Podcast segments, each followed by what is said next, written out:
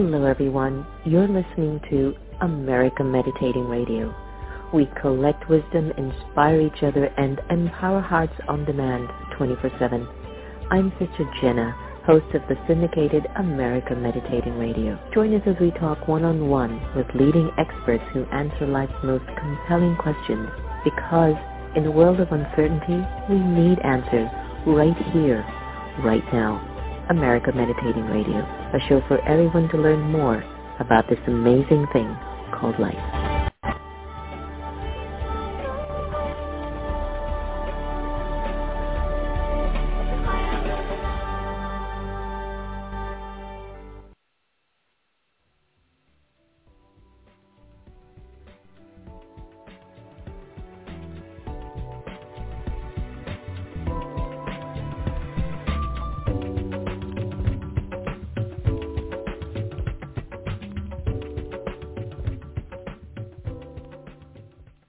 Hello everyone, welcome back to Where East Meets West, a collaboration between America Meditating Radio and EdVlog. It's been so heartwarming to speak to some of these incredible individuals who are offering us their expertise, their gifts, their talents, their lives. In so many ways, they're doing a lot of incredible work out there and we need to hear about it. Right now, the ability to balance out two cultures that are so opposite in the way they see things. Imagine when those two cultures come together, the incredible world that can be created. I'm half African and half Indian, and that gives me quite an interesting way of looking at the world. And I always want to find a way in how can we bring each other together to benefit and share in this wonderful golden opportunity. My special guest today is none other than Viraj Gandhi, who is the CEO of Paradyme Management Inc. Since founding the company in 2003, Viraj has been responsible for leading the company's strategy, culture, and growth. In the firm's 17 years of business, Paradyme continues to celebrate remarkable growth as recognized by several local awards for the largest minority-owned companies, largest government technology contractors, and most recently named on Inc. 5000's DC Metro Top Companies list. Isn't that great?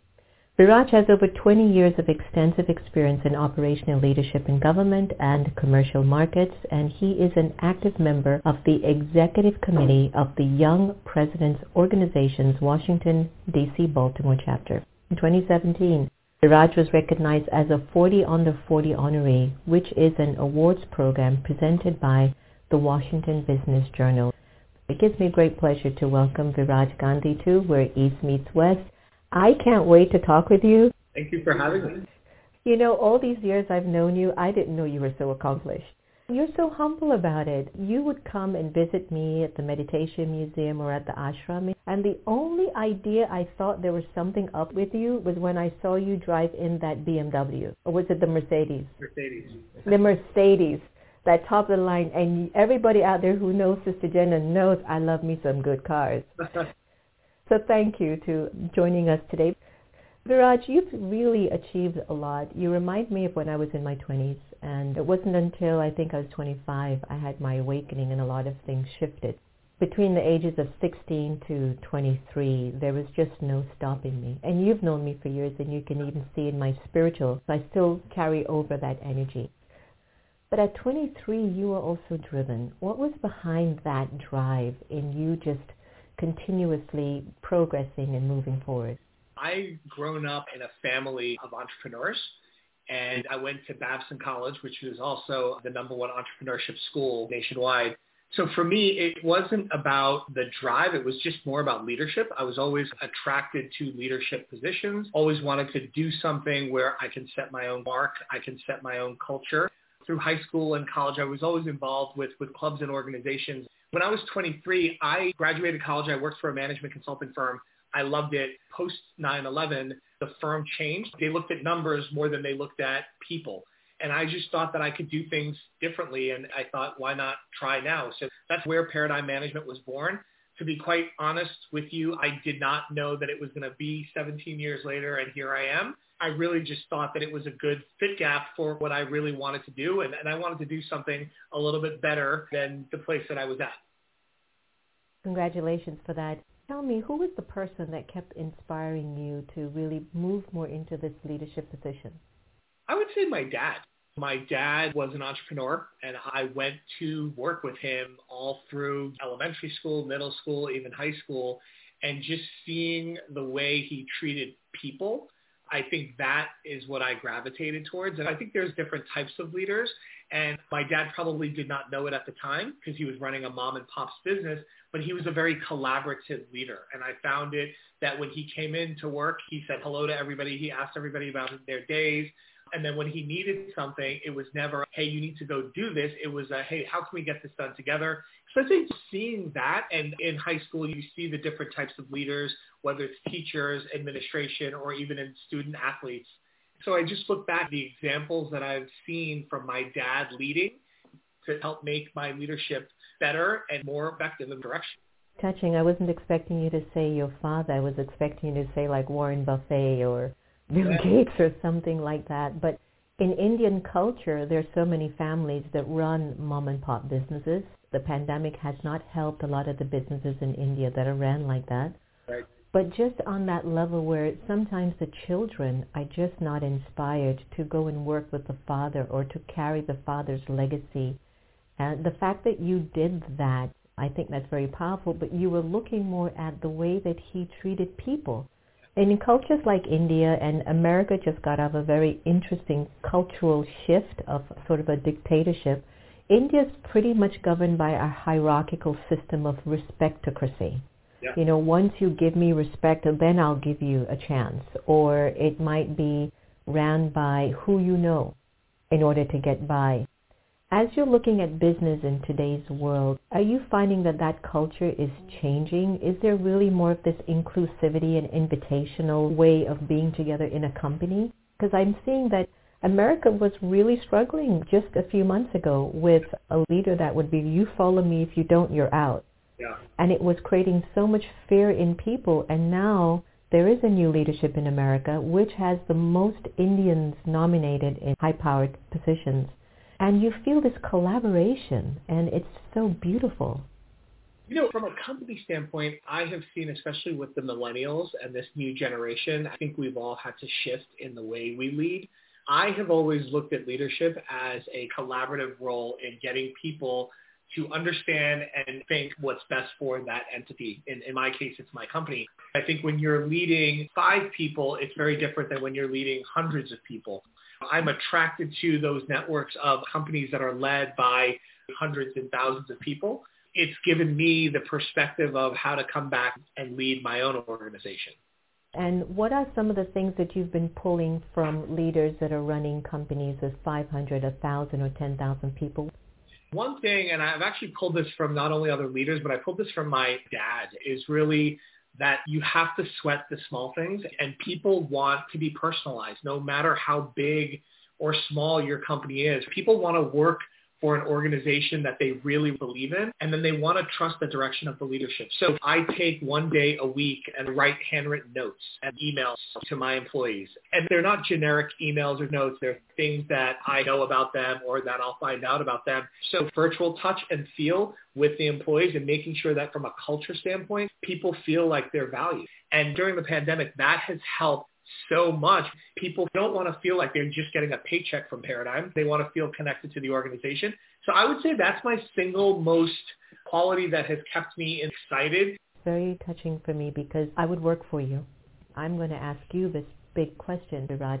As much as you like to work with a lot of people and bring teams together and find everybody finding their joy or their glory, haven't you also found it quite difficult at times to work with people who don't match your vision? And if so, what have you done to help somehow mobilize them towards the vision? Or do you find that you basically have to ask them to leave because the vision is important to maintain? Yeah, so I think I can answer that on a couple different levels.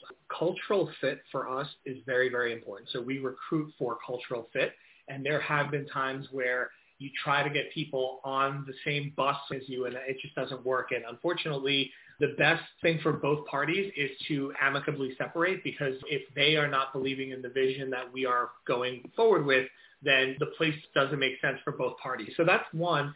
The second piece is I have learned not everybody is going to view things the way I view things, right?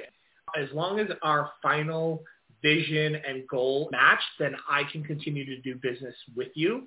But there are different ways of doing things and I've had to not sacrifice values or anything like that, but I've had to sacrifice and concede on certain items because my partner may have a different view on certain things. What's your vision for Paradyme in another five years? I just heard that you got a new a $1 billion contract, so congratulations for that.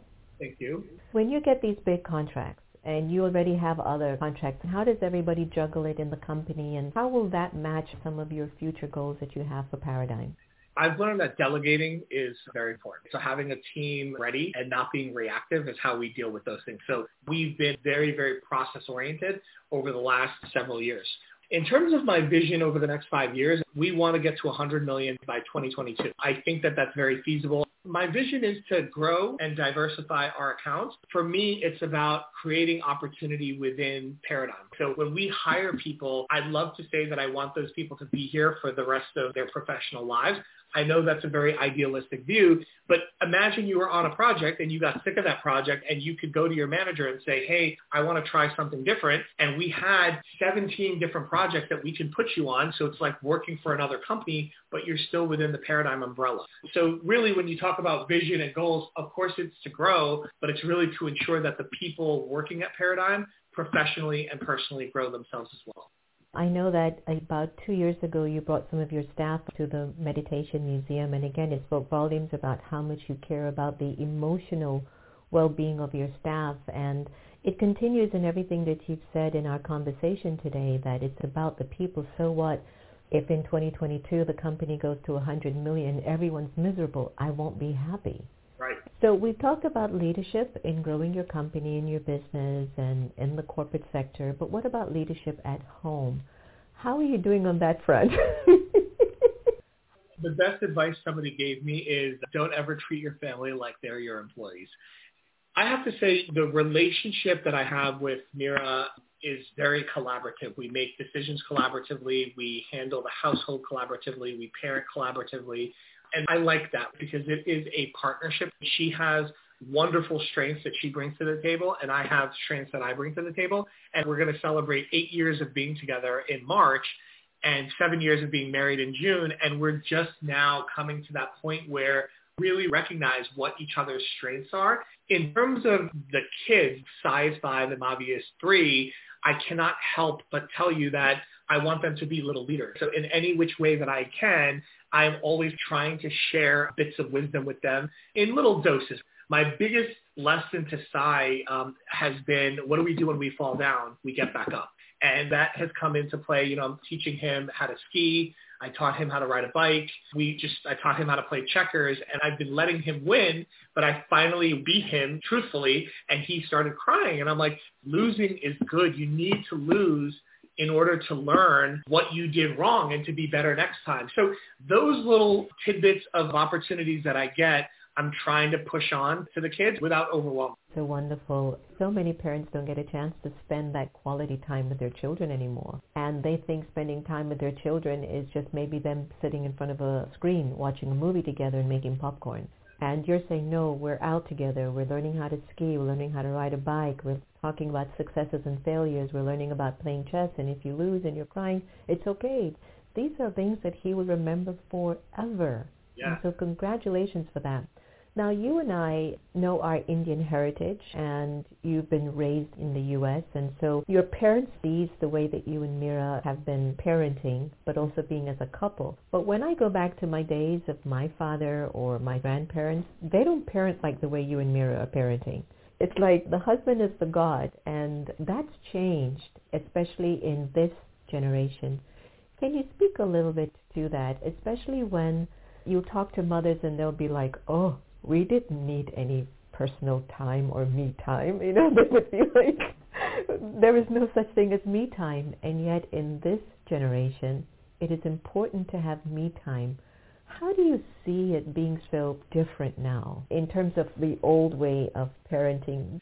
Do you think it's better or do you think it's developing some talents or skills? Because the old school will say, I can't believe they're doing that. And Yeah. then the new school will say, I can't believe you did that to me.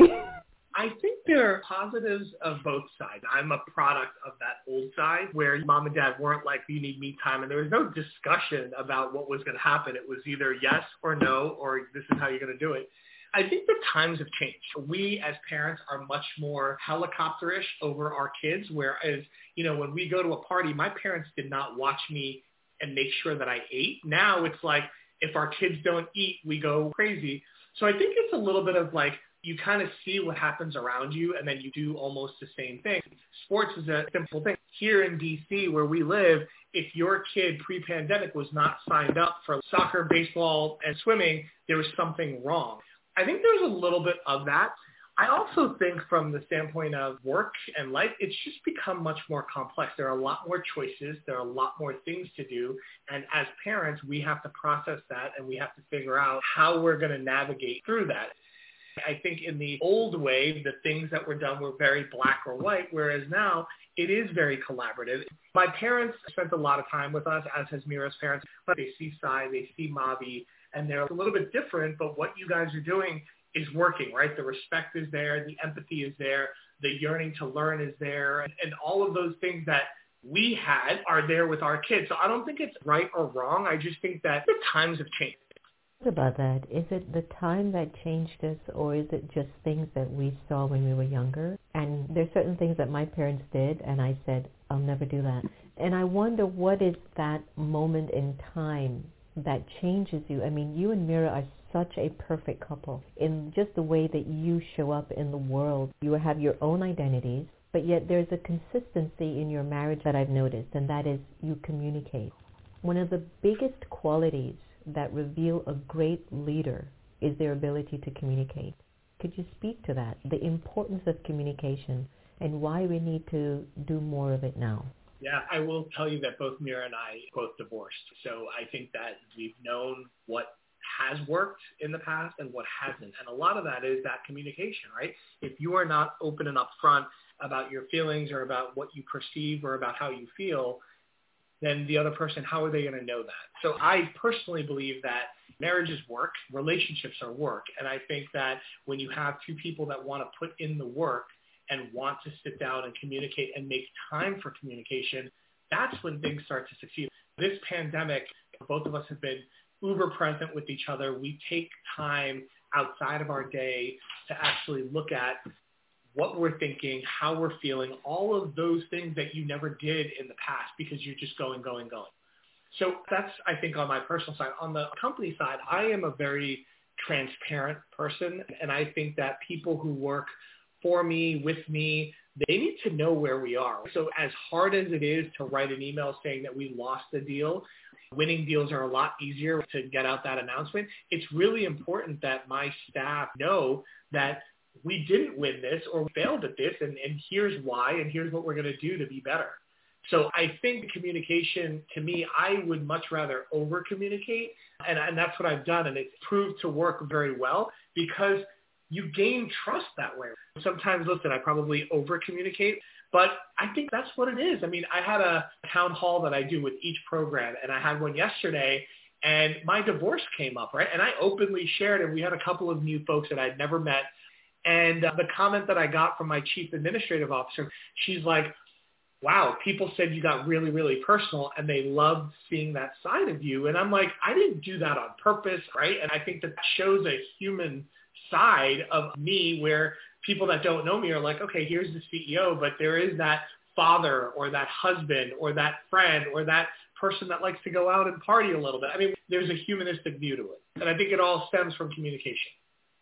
In Indian culture, there is a sense of not always being very transparent. And I'm not saying this as a stereotype, but there's always like, well, you know, and you're trying to discern, well, what did you mean? Did you mean a yes or did you mean a no? I don't know how to understand what you want. And it's a big shift from India when you come to America and people want transparency. They want you to be straight up. They want you to be honest so that life can move on.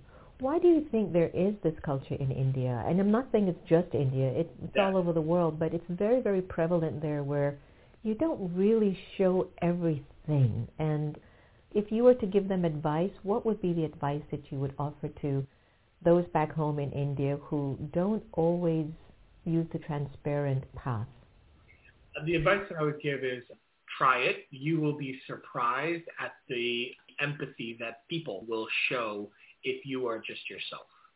Even with my parents' friends, my mom and dad will be like, hey, we're booking a trip to India, but we're not telling anybody. And it's like, why? What's the use of doing that, right? One of their friends, their very close friends, had cancer and she got through it, but nobody knew and nobody was supposed to know. I think people are just afraid of judgment. They want to put up a wall so that nobody will judge them. But here's the bottom line.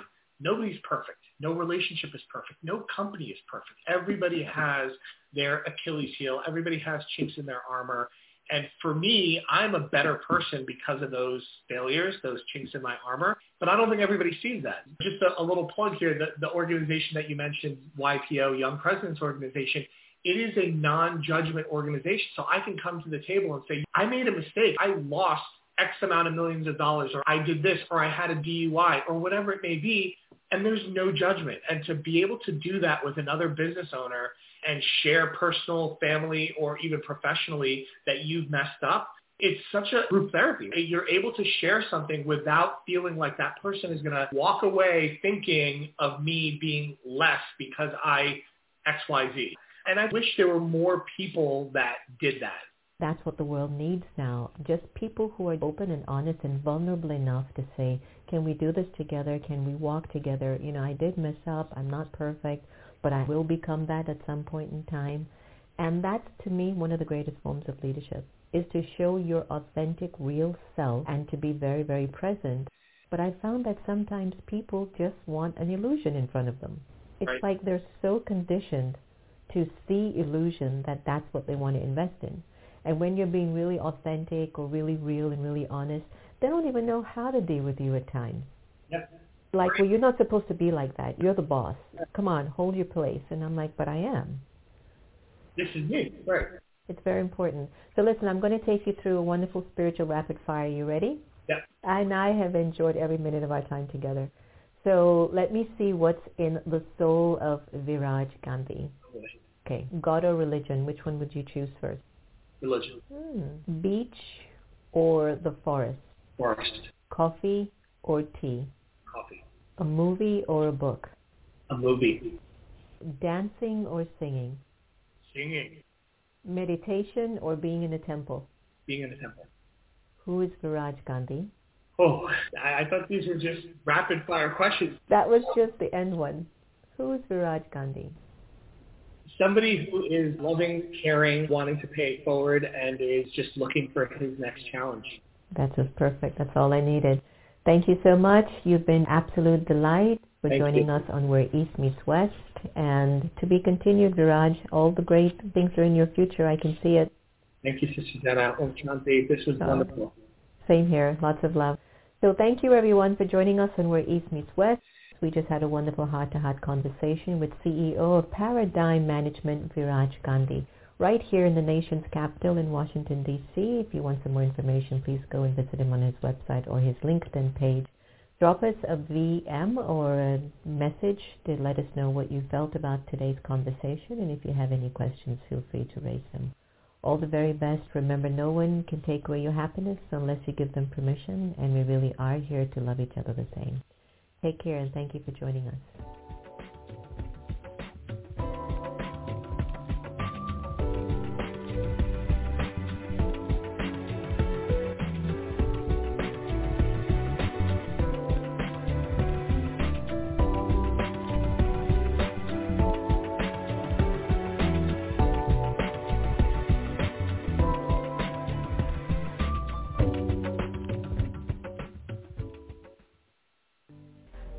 Sister Jenna. You've been listening to America Meditating Podcast. You can follow us on Twitter, Facebook, and subscribe to our YouTube channel. Did you enjoy that conversation? Because you can also listen to it on Spotify or on iTunes 24-7, anytime, anywhere. I do trust we all have inner power to become our very best. When we listen with curiosity to learn more, we grow. So thanks so much for tuning in, and do be easy on yourself. Take care.